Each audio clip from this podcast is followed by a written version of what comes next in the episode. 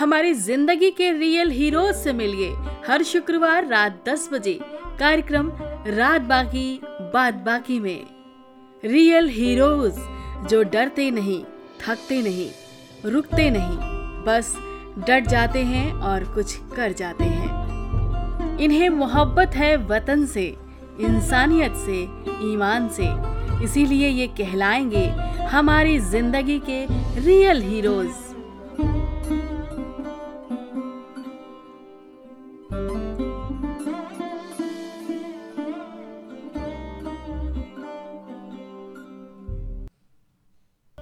नमस्कार दोस्तों, मैं आपकी रेडियो दोस्त शालिनी सिंह। हमारी ज़िंदगी के रियल हीरो की इस कड़ी में आज एक बार फिर आपके साथ है एक नया किरदार। जी हाँ ये किरदार हमारे आसपास से है, बेहद ख़ास है, ख़ास इसलिए भी है क्योंकि जहाँ पर ज़िंदगियाँ थमने सी लगें, जहाँ लोग स्वीकृति के मानदंड पर तय करने लगे कि कौन खरा उतरेगा, कौन नहीं, ऐसे में चुनौतियों को स्वीकार करता हुआ कोई आगे बढ़ जाए और न सिर्फ़ अपने आप को स्वीकार करवा ले बल्कि तमाम लोगों को स्वीकार करने के लिए मजबूर कर दे। ऐसी ही पर्सनालिटी हैं हमारे साथ आज दिल्ली से आर्यन पाशा। आर्यन पाशा एक ट्रांसमैन हैं और बॉडी बिल्डर हैं, जो कि ये बन जाना इतना आसान नहीं होता। बॉडी बिल्डिंग के क्षेत्र यानी कि खेल के क्षेत्र में या इस तरह की प्रतिस्पर्धाओं के क्षेत्र में अपनी पहचान बना पाना चुनौतीपूर्ण कार्य है, और वो भी तब जब कोई ट्रांसजेंडर कैटेगरी में हो। तो सबसे पहले स्वागत करेंगे आर्यन का और उनसे जानेंगे कि उन्होंने किन चुनौतियों से जूझा और इन चुनौतियों को ख़त्म करने के लिए कौन कौन सी कवायद कर रहे हैं। क्यों वो हमारे आज के रियल हीरो हैं ये सारी बातें दोस्तों आप जानेंगे। तो सबसे पहले स्वागत है। आर्यन आपका बहुत बहुत स्वागत है हमारे आज के रियल हीरो की इस कड़ी में। Thank you ma'am thank you Aryan सबसे पहले तो हम ये जानना चाहेंगे कि आप ने सबसे पहली जो अपनी जर्नी शुरू की, वो ट्रांसफॉर्मेशन की एक लड़की के शरीर से, एक लड़के के शरीर तक आने की। और उसकी जो चुनौतियाँ रही, वो तो रही ही। उसके बाद खेल के क्षेत्र में प्रतिस्पर्धा और आपने एक पहचान बनाई राष्ट्रीय स्तर पर कि भारत के पहले ट्रांसमैन हैं जो कि बॉडी बिल्डर हैं। तो यहाँ तक का सफ़र आपका कैसे शुरू होता है और कैसे ये पहचान बन पाई आपकी? था मैं बॉडी बिल्डिंग से पहले मैं एक स्केटर था मैं बास्केटबॉल खेलता था हम्म। और एक स्पोर्ट्स ही एक ज़रिया था जिसकी वजह से मुझे लगता है कि मैं अपने पूरे ट्रांजिशन फ़ेज़ में कि मैंने डिप्रेशन या एंजाइटी को इतना ज़्यादा फेस नहीं किया जो हम्म। हमारी कम्युनिटी के लोग बहुत ज़्यादा करते हैं हम्म। क्योंकि जब आप ग्राउंड पे होते हो और अपनी ट्रेनिंग कर रहे होते हो आप कंपटीशन के लिए तैयार कर रहे होते हो तो आपका फोकस होता है इस जगह पे बिल्कुल। हम कितने भी मतलब मैं कितना भी परेशान था अपने शरीर के साथ मैं खुश नहीं था। मुझे पसंद नहीं था मुझे लड़कियों में खेलना। बट वो मेरी एक सर्वाइवल मेरे लिए मेरा एक स्पोर्ट्स ही मेरा एक वो ज़रिया था। हम्म। कि जिस जितनी मतलब इतनी आसानी से मैंने अपनी चीज़ें करी और मैं बहुत स्ट्रांग था चीज़ों को लेके कि मुझे अंदर से इंटरनली चीज़ें क्लियर थी कि हाँ मैं लड़का हूँ। बट लोगों को लोगों को समझाना मुश्किल था तो स्टार्टिंग में प्रॉब्लम हुई जब तक मैं स्कूल में था।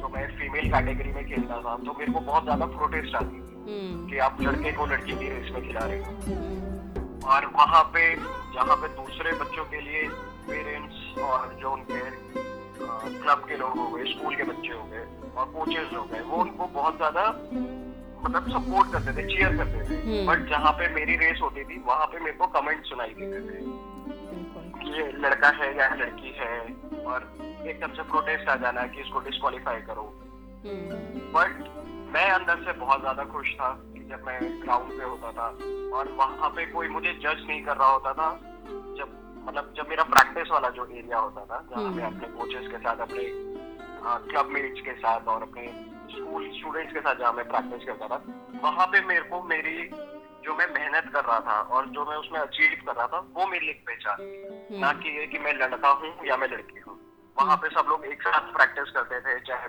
मतलब बॉयज़ की टीम हो गर्ल्स की टीम हो तो वहाँ पे ये चीज़ें नहीं थी।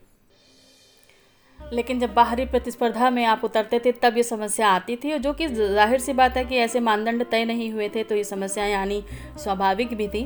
पर कुल मिला के आपकी बातों से एक चीज़ तो है जो सभी को समझनी चाहिए कि ज़िंदगी में तमाम मुश्किलें, तमाम चुनौतियाँ आती हैं और हर किसी के सामने आती हैं।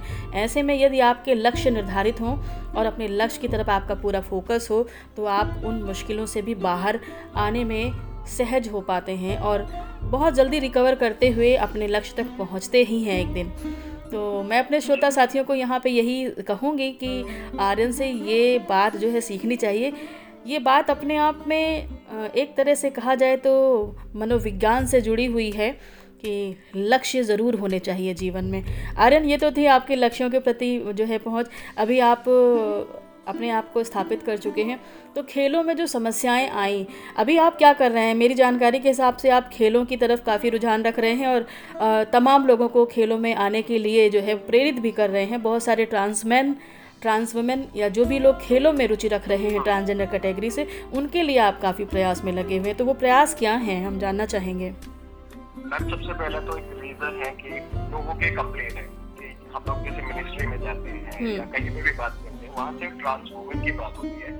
या फिर स्पेशली जो हिजड़ा या किन्नर कम्युनिटी से बिलोंग करते हैं जो कि एक सोशो कल्चरल ग्रुप है।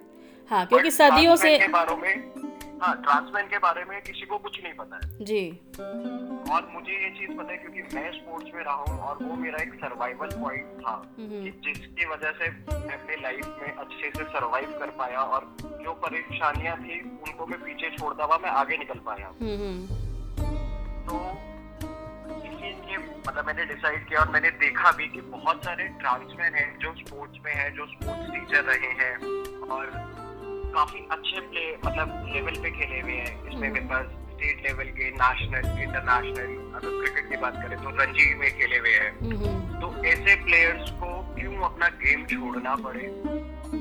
कि भाई क्योंकि जस्ट वो एक ट्रांस है। ऐसे लोगों की नौकरियाँ क्यों जाए? क्योंकि उन्होंने अपना ट्रांजिशन कर लिया। उन्होंने अपने आप को एक्सेप्ट कर लिया। क्या एक्सेप्ट करना इतनी बुरी चीज़ है? जब हमारे पास लॉ है हमारे पास ट्रांसजेंडर्स के हमारे पास नेशनल काउंसिल है मिनिस्ट्री की। हम्म। तो क्यों उन लोगों की जॉब जा रही है तो हम इन गेम्स के थ्रू एक तो जो प्लेयर्स हैं उनको हम लोग चेयर अप करना चाहते हैं कि भाई आप अपना गेम ना छोड़ें क्योंकि फिजिकली फिट होना बहुत ज़रूरी है। प्लस हम इसी के थ्रू हम लोग सेंसिटाइज करना चाहते हैं स्कूल कॉलेजेस कॉर्पोरेट क्योंकि इन सबके स्पोर्ट्स टूर्नामेंट्स होते हैं। जी जी। तो डायरेक्टली हमें स्कूल और कॉलेज में एंट्री नहीं मिल पा रही है अभी तक। हम्म। हम गेम्स के थ्रू हम लोग डायरेक्टली टीचर्स को स्टूडेंट्स को सेंसिटाइज कर पाएँगे। बिल्कुल। बहुत अच्छी बात है कि प्रयास जो है आपका सार्थक दिशा में है और स्कूलों से अगर शुरुआत हो इस जागरूकता की तो निश्चित रूप से परिणाम आएगा क्योंकि बच्चों की शुरुआत जो होती है स्कूलों से ही होती है। वहीं से वो कहीं ना कहीं खुद को पहचानना जानना समझना आ, सीखते हैं। और दुनियादारी जो जिसे कहते हैं हम जीवन की वो सारी चीज़ें हम स्कूलों से ही धीरे धीरे व्यवहारिकता में सीखते हैं। फिर खेल हो या पढ़ाई हो करियर का कोई भी क्षेत्र हो तो वहाँ से अगर शुरुआत होती है तो निश्चित रूप से उसके परिणाम आएँगे। और समय लगता है कुछ चीज़ों को करने में। हमारी तरफ़ से पूरा ये साथ हमेशा रहा है और रहेगा भी। आर्यन अब खेलों की अगर बात करें तो ये तो समस्या हुई कि मिनिस्ट्री से जो है आपके अभी कोई टूर्नामेंट या किस तरह के कोई खेल आयोजित किया आपने? मैम हमने 2020 2020 में मैं माउंटेनियरिंग की टीम लेके गया था। हम्म। जिसमें 20 ट्रांसजेंडर गए थे जिसमें ट्रांसमेन और ट्रांसवुमेन दोनों थे। जी। और वो एक एक्सपीडिशन मतलब जैसे हम लोग हाइकिंग के लिए नहीं गए थे प्रॉपर माउंटेनियरिंग की हम पत्थरों पे सोए टेंट में सोए हम्म, फिर हम हम्म। मतलब बर्फ़ पे चढ़े रस्सियों का हमने यूज़ किया तो वो एक प्रोफेशनली हमने वो चीज़ करी थी हम्म। और उसके लिए मैंने लोगों की डेडिकेशन देखी कि ये ऐसा नहीं था कि आज प्लान किया और हम लोग निकल गए प्रॉपर बच्चों ने अपनी ट्रेनिंग करी सुबह से मतलब चार बजे से उनके मैसेजेस आने शुरू हो जाते थे हमने एक ग्रुप बनाया था कि कौन कितनी वॉक कर रहा है मतलब क्योंकि बेसिकली आपको स्टेमिना चाहिए स्ट्रेंथ चाहिए। तो उसके लिए हम लोगों ने अपनी प्रिपरेशन स्टार्ट करी। और उस एक्सपीडिशन में कई लोग ऐसे थे जिन्होंने अपना ट्रांजिशन स्टार्ट नहीं किया था उस टाइम पर और शायद उन्होंने अपने घर पे इस बारे में बात भी नहीं करी थी कि वो ट्रांजिशन हम्म। करना चाहते हैं। और उस एक्सपीडिशन के बाद जब दस दिन हम लोग सब सारे के सारे लोग साथ में रहे एक दूसरे को हम सपोर्ट करते हुए चल रहे थे एक दूसरे को चेयर करते हुए चल रहे थे। क्योंकि मतलब जब हम लोग पहाड़ पे जा रहे थे तो हमारा बैग ही मतलब आई थिंक अट्ठाईस या तीस किलो का एक बैग उठा रखा था हम लोगों ने। और आपको पहाड़ चढ़ना है तो वो वैसे ही मतलब बिना बैग के भी वो बहुत मुश्किल होता है। जी। आप अपने टेंट्स वगैरह कैरी कर रहे हो तो एक दूसरे को बहुत चेयर किया गया बहुत सपोर्ट किया गया तो जिन लोगों की फैमिली सपोर्ट नहीं कर रही थी तो उनको एक फैमिली वाला एक सेंस मिला एक फीलिंग मिली कि एक हमारी कम्युनिटी है कि उनको हिम्मत मिली उससे। और उसके बाद उन छह लोगों ने अपना ट्रांजिशन स्टार्ट किया। उन्होंने अपनी सर्जरीज कराई और वो छह के छह लोग जो उस टाइम पे लाइफ में एक ऐसे पॉइंट पे थे कि उनको समझ नहीं आ रहा था कि आगे का फ्यूचर कैसा होगा। वो सभी अच्छी कंपनीज़ में जॉब कर रहे हैं क्या बात है। फिर उसके बाद हम लोगों ने एक पावर लिफ्ट मतलब पहले फिर क्रिकेट का मैच कराया सिर्फ़ डेली डेली का। तो मैंने कहा देखते हैं कितने लोग आते हैं। तो हमें एक दिन मतलब दो दिन के बाद हमें रजिस्ट्रेशन बंद करनी पड़ गई थी क्योंकि हमारा सिर्फ़ एक एक दिन का टूर्नामेंट करना था। मुझे एक्सपेक्टेड था कि ट्वेंटी प्लेयर्स आ जाएँगे ट्वेंटी ट्वेंटी फाइव दो दो टीम डिवाइड करके हम कर देंगे। बट हमारी चार टीम बनी। और और ये सारी टीम में सारे खिलाड़ी जो है ट्रांसमैन थे?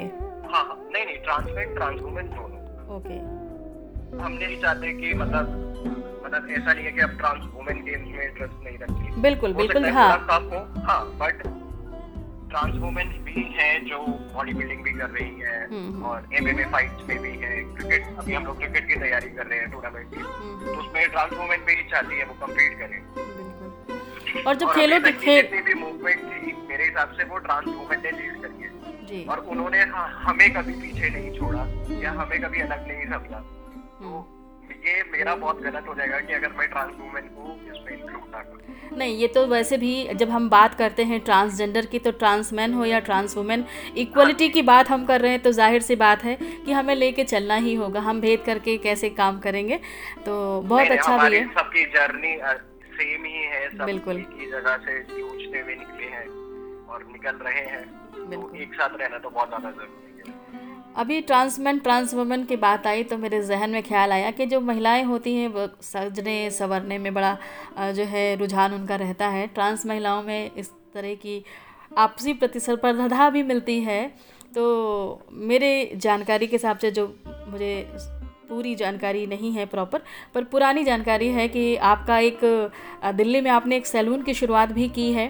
जिसमें ट्रांस लोग काम कर रहे हैं ट्रांस महिलाएँ ट्रांस मैन जो भी लोग हैं आपके स्टाफ में उन्हें प्रॉपर ट्रेनिंग देके तो वो, वो किस दिशा में है और कितने लोग काम कर रहे हैं कैसा चल रहा है वो कैसा रिस्पॉन्स है उसका और वहाँ आने वाले जो लोग हैं सर्विस लेने वाले उनकी प्रतिक्रियाएँ कैसी हैं? अभी फ़िलहाल हमने वो बंद कर दिया है। इसी जनवरी में और हमने डेढ़ साल उसको चलाया रिस्पॉन्स जितने भी क्लाइंट्स हैं।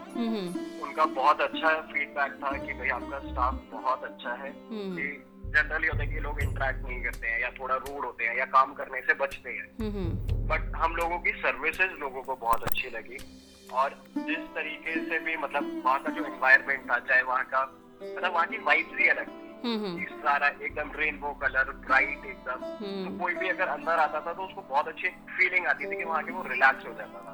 और हमेशा स्माइलिंग फेसेस बट हम लोगों को बंद इसलिए करना पड़ा क्योंकि शायद मेरी गलती थी कि मैंने गलत लोकेशन चूज़ करी।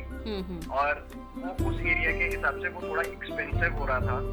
तो इसलिए हम लोगों को शट डाउन करना पड़ा बट मैं खुश इस चीज़ से हूँ कि मैंने उन पाँच लोगों को ट्रेनिंग करवा के डेढ़ साल का एक्सपीरियंस मिला उन्हें और वो लोग भी अब दूसरे सलोन में काम कर रहे हैं। क्या बात है। तो ये प्लानिंग जो है आपकी आगे अभी कंटिन्यू होगी?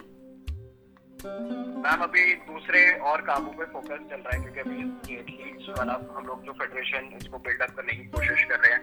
प्लस साइड बाय साइड की नीर का भी हमारा है। हम्म। तो उसमें भी अभी थोड़ा फोकस उधर भी शिफ्ट हो रहा है क्योंकि उसके थ्रू हम लोगों ने अब तक साढ़े चार सौ लोगों की जॉब लगवाई है। जी।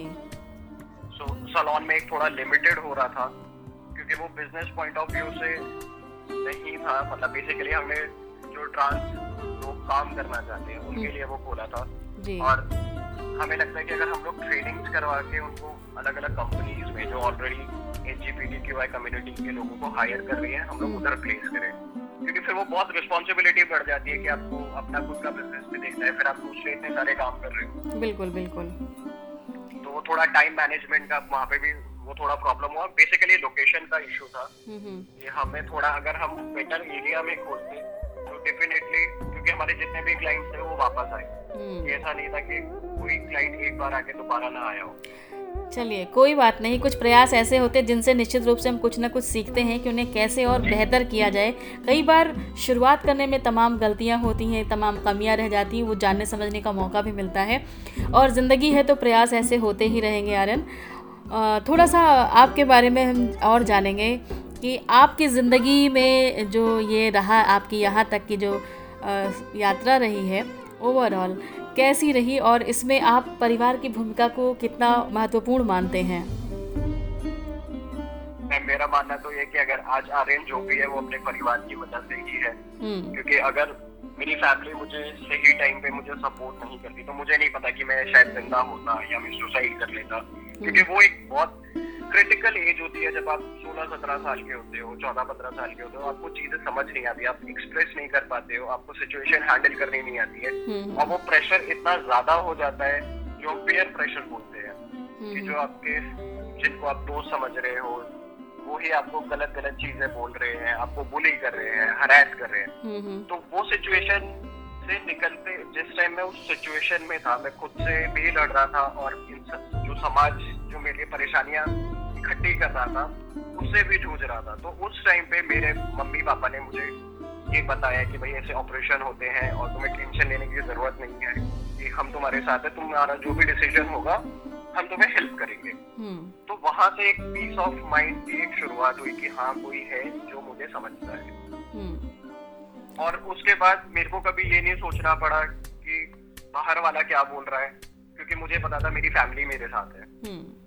और मेरी फैमिली का बेस्ट पार्ट ये था कि उनका सीधा सीधा डिसीज़न था। मतलब मेरी ओवरऑल जो एक्सटेंडेड फैमिली है उन्होंने उनके लिए भी सोच लिया था कि अगर वो लोग सपोर्ट नहीं करेंगे तो हम उनसे रिश्ता तोड़ देंगे। हम्म हम्म हम्म। बट ऐसा नहीं हुआ कि मेरी एक्सटेंडेड फैमिली ने भी मुझे बहुत अच्छे से एक्सेप्ट किया और वो लोग बहुत खुश थे। ये देख के कि अगर क्योंकि हमने उनका बोलना यही था कि हमने इसको शुरू से लड़के की तरह ही देखा है। हम्म। और अगर ये इसमें खुश है तो हम इसके लिए बहुत खुश हैं। हम्म फैमिली का बहुत बड़ा रोल होता है। आप जो भी काम कर रहे हो उस काम पे फोकस कर पाते हो। बिल्कुल। और जो मेंटल हेल्थ है हाँ मेंटल जी बहुत आपकी मतलब पीसफुली आप चीज़ें कर पाते हो। बिल्कुल। आर्यन फैमिली हमेशा ही महत्वपूर्ण रही है और चूँकि भारतीय संस्कृति में परिवार की वैल्यू बहुत है लेकिन एक चीज़ और देखने को मिलती है जैसे बहुत सारे परिवार ऐसे हैं जो ट्रांसजेंडर बच्चे की पहचान होते ही हाव भाव में जब ऐसी बात खुलती है तो समर्थन नहीं देते हैं। सपोर्ट नहीं करते हैं, ट्रांस वुमेन हो या ट्रांस मैन हो, उनके लिए बड़ी अलग सी चीज़ होती है। तो ऐसे में कई बार दोष आता है कि माता पिता नहीं समझ रहे हैं। कई बार बच्चे घर से विद्रोह भी करते हैं।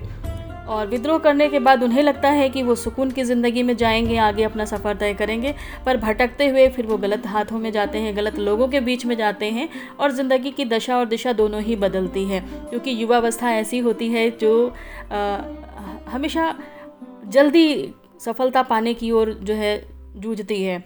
या यूँ कह लें कि शॉर्टकट अपनाने की तरफ़ हर कोई भागता है और वो भी ये युवावस्था में ऐसा अक्सर होता है क्योंकि दुनियादारी की समझ नहीं होती है लोगों की पहचान नहीं होती है। तो ऐसे तमाम लोगों के लिए आपका क्या संदेश होगा? पहले तो मैं यही मतलब पेरेंट्स के लिए बोलना चाहूँगा बिल्कुल। जो समाज है वो हम ही लोगों ने बनाया हम्म, अगर हम अपने बच्चे को एक्सेप्ट करेंगे तो जो आपका बनाया हुआ समाज है वो क्यों उन्हें एक्सेप्ट करेगा? पहला स्टेप फैमिली को उठाना है कि मतलब एकदम ठोस कदमों के साथ कि भाई हमारे लिए हमारा बच्चा और उसकी ज़िंदगी की इम्पोर्टेंस ज़्यादा है ना कि हमारे बनाए हुए समाज क्योंकि वो जो दूसरी फैमिलीज़ है उनकी भी फैमिली में हज़ारों चीज़ें होती है बट वो अपने फैमिली के बच्चों को नहीं निकालते हैं। बट क्योंकि हमारी सिर्फ़ एक जेंडर आइडेंटिटी या हमारी सेक्सुअलिटी अलग है एटलीस्ट हम किसी दूसरे इंसान के साथ कुछ बुरा नहीं कर रहे हैं। हम्म, तो हमें एक्सेप्ट एक बार मतलब करके देखो हम लोग इतने भी बुरे नहीं होते हैं और आप ही के औलाद हैं। तो बिल्कुल। आई डोंट थिंक सो कि मतलब पेरेंट्स को अपने बच्चों पे डाउट करना चाहिए। एक बार उन पे भरोसा करके देखे।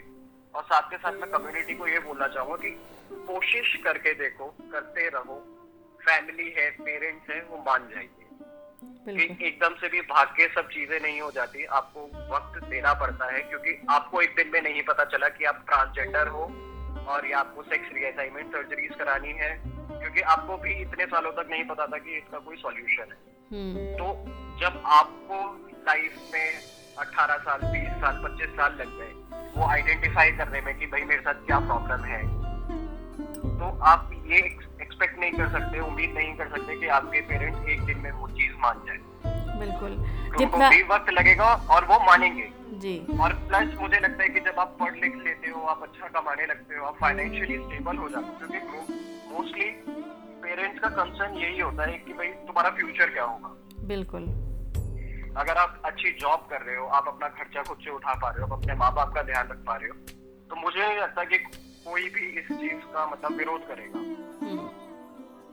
कुल मिला के इसमें मैसेज ये है कि अगर आप बदलाव की तरफ़ अग्रसर हैं तो आपको प्रयास करना होगा निरंतर। और सबसे बड़ी बात कि अपने जीवन का जो लक्ष्य है जिससे जीवन चलना है, उस पर फोकस करने की ज़रूरत है। और बदलाव अपने आप धीरे धीरे हो ही जाएगा समय के साथ। बस प्रयास करना है और रही बात चुनौतियों की तो वो चुनौतियाँ जितनी ट्रांस वर्ग के साथ हैं, उतनी ही उनके समाज और परिवार के साथ भी हैं। बस सामंजस्य बिठाने की ज़रूरत है। चूँकि आज बात हो रही है आपसे और आप काफ़ी जानकारी रखते हैं, अपने समुदाय के लिए काम भी कर रहे हैं तो मेरे पास कई ऐसे केसेस आते हैं तो उस पर आपकी प्रतिक्रिया मैं चाहूँगी। कई बार ऐसे केसेस आते हैं कि एलजीबीटी कम्युनिटी से ख़ासतौर पर एल कि हम साथ में रहना चाहते हैं और हमारे परिवार वाले हमें अलग कर देते हैं। मैम प्लीज़ हमारी हेल्प कीजिए, मदद कीजिए। तो मेरी प्रतिक्रिया अक्सर यही होती है कि संविधान के नियम के ख़िलाफ़ तो कोई भी मदद नहीं कर सकता और हम भी शायद नहीं कर सकते। सजेशन ये रहता है कि आप पहले ये तय कर लें कि यदि आप स्वयं साथ रहने का निर्णय ले रहे हैं तो आप इस्टाब्लिश हों कि जीवन आगे चलेगा कैसे, क्योंकि परिवार छूटेगा विरोध में। तो ऐसे में तमाम केसेस सामने आते हैं ऐसे लोगों को आप लोग कैसे हैंडल करते हैं मोस्टली मतलब कई बार ऐसा है कि हमारे पास ज़्यादातर ट्रांस मैन या ट्रांस वुमेन लोग हम्म। आते हैं रीच आउट करते हैं हम्म। तो कई बार होता है कि भाई नया नया पता चला कि भाई ट्रांजिशन होता है तो उन्हें उम्मीद हो जाती है और उन्हें लगता है कि भाई अब हम ट्रांजिशन होकर बायोलॉजिकल मेल या फीमेल की तरह हो जाएँगे हम्म। और हमारी प्रॉब्लम्स खत्म हो जाएँगी फिर उनके मन में डाउट रहता है कि भाई हमारी फैमिली को एक्सेप्ट करना ही पड़ेगा। बट वो भूल जाते हैं कि भाई ये इतना आसान नहीं है क्योंकि जिस जगह पे तुम इतने सालों तक रहे हो उन्होंने तुम्हें दूसरे तरीके से देखा है कि अगर ट्रांसमैन है तो उन्होंने तुम्हें एक लड़की की तरीके से देखा है। और तुम ट्रांजिशन करके एक पार्टनर को ले आओ।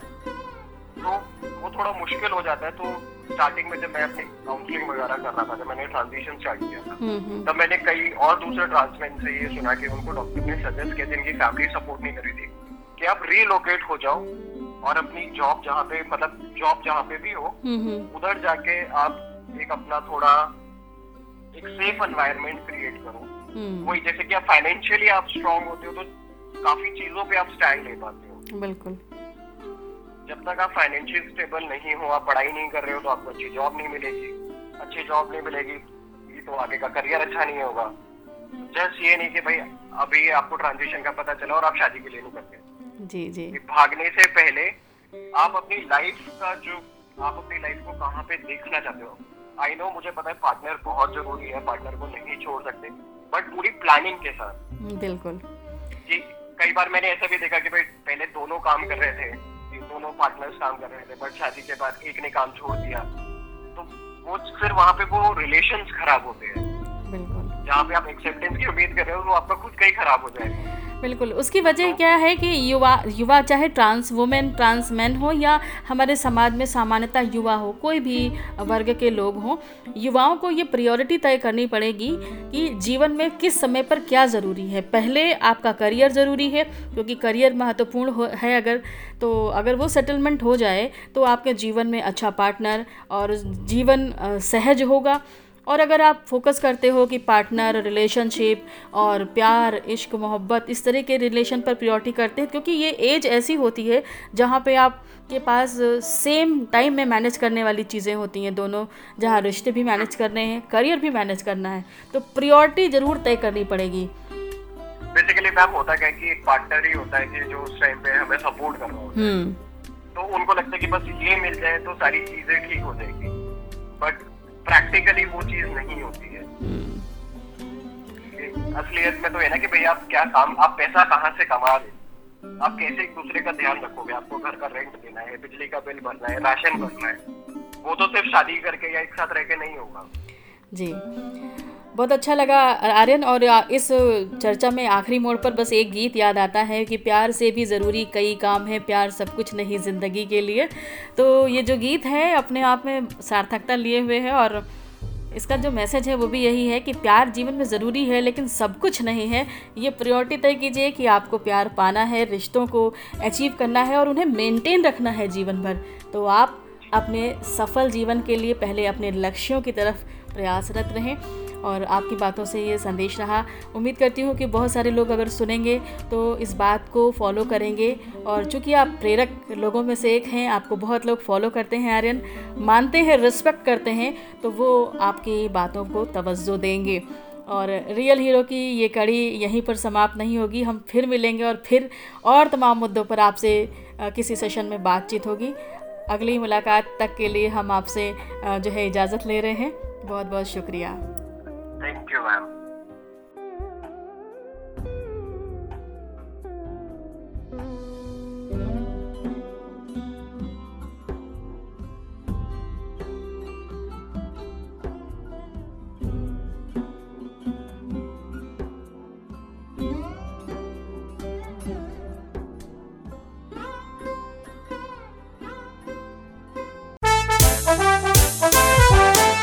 Radio Junction.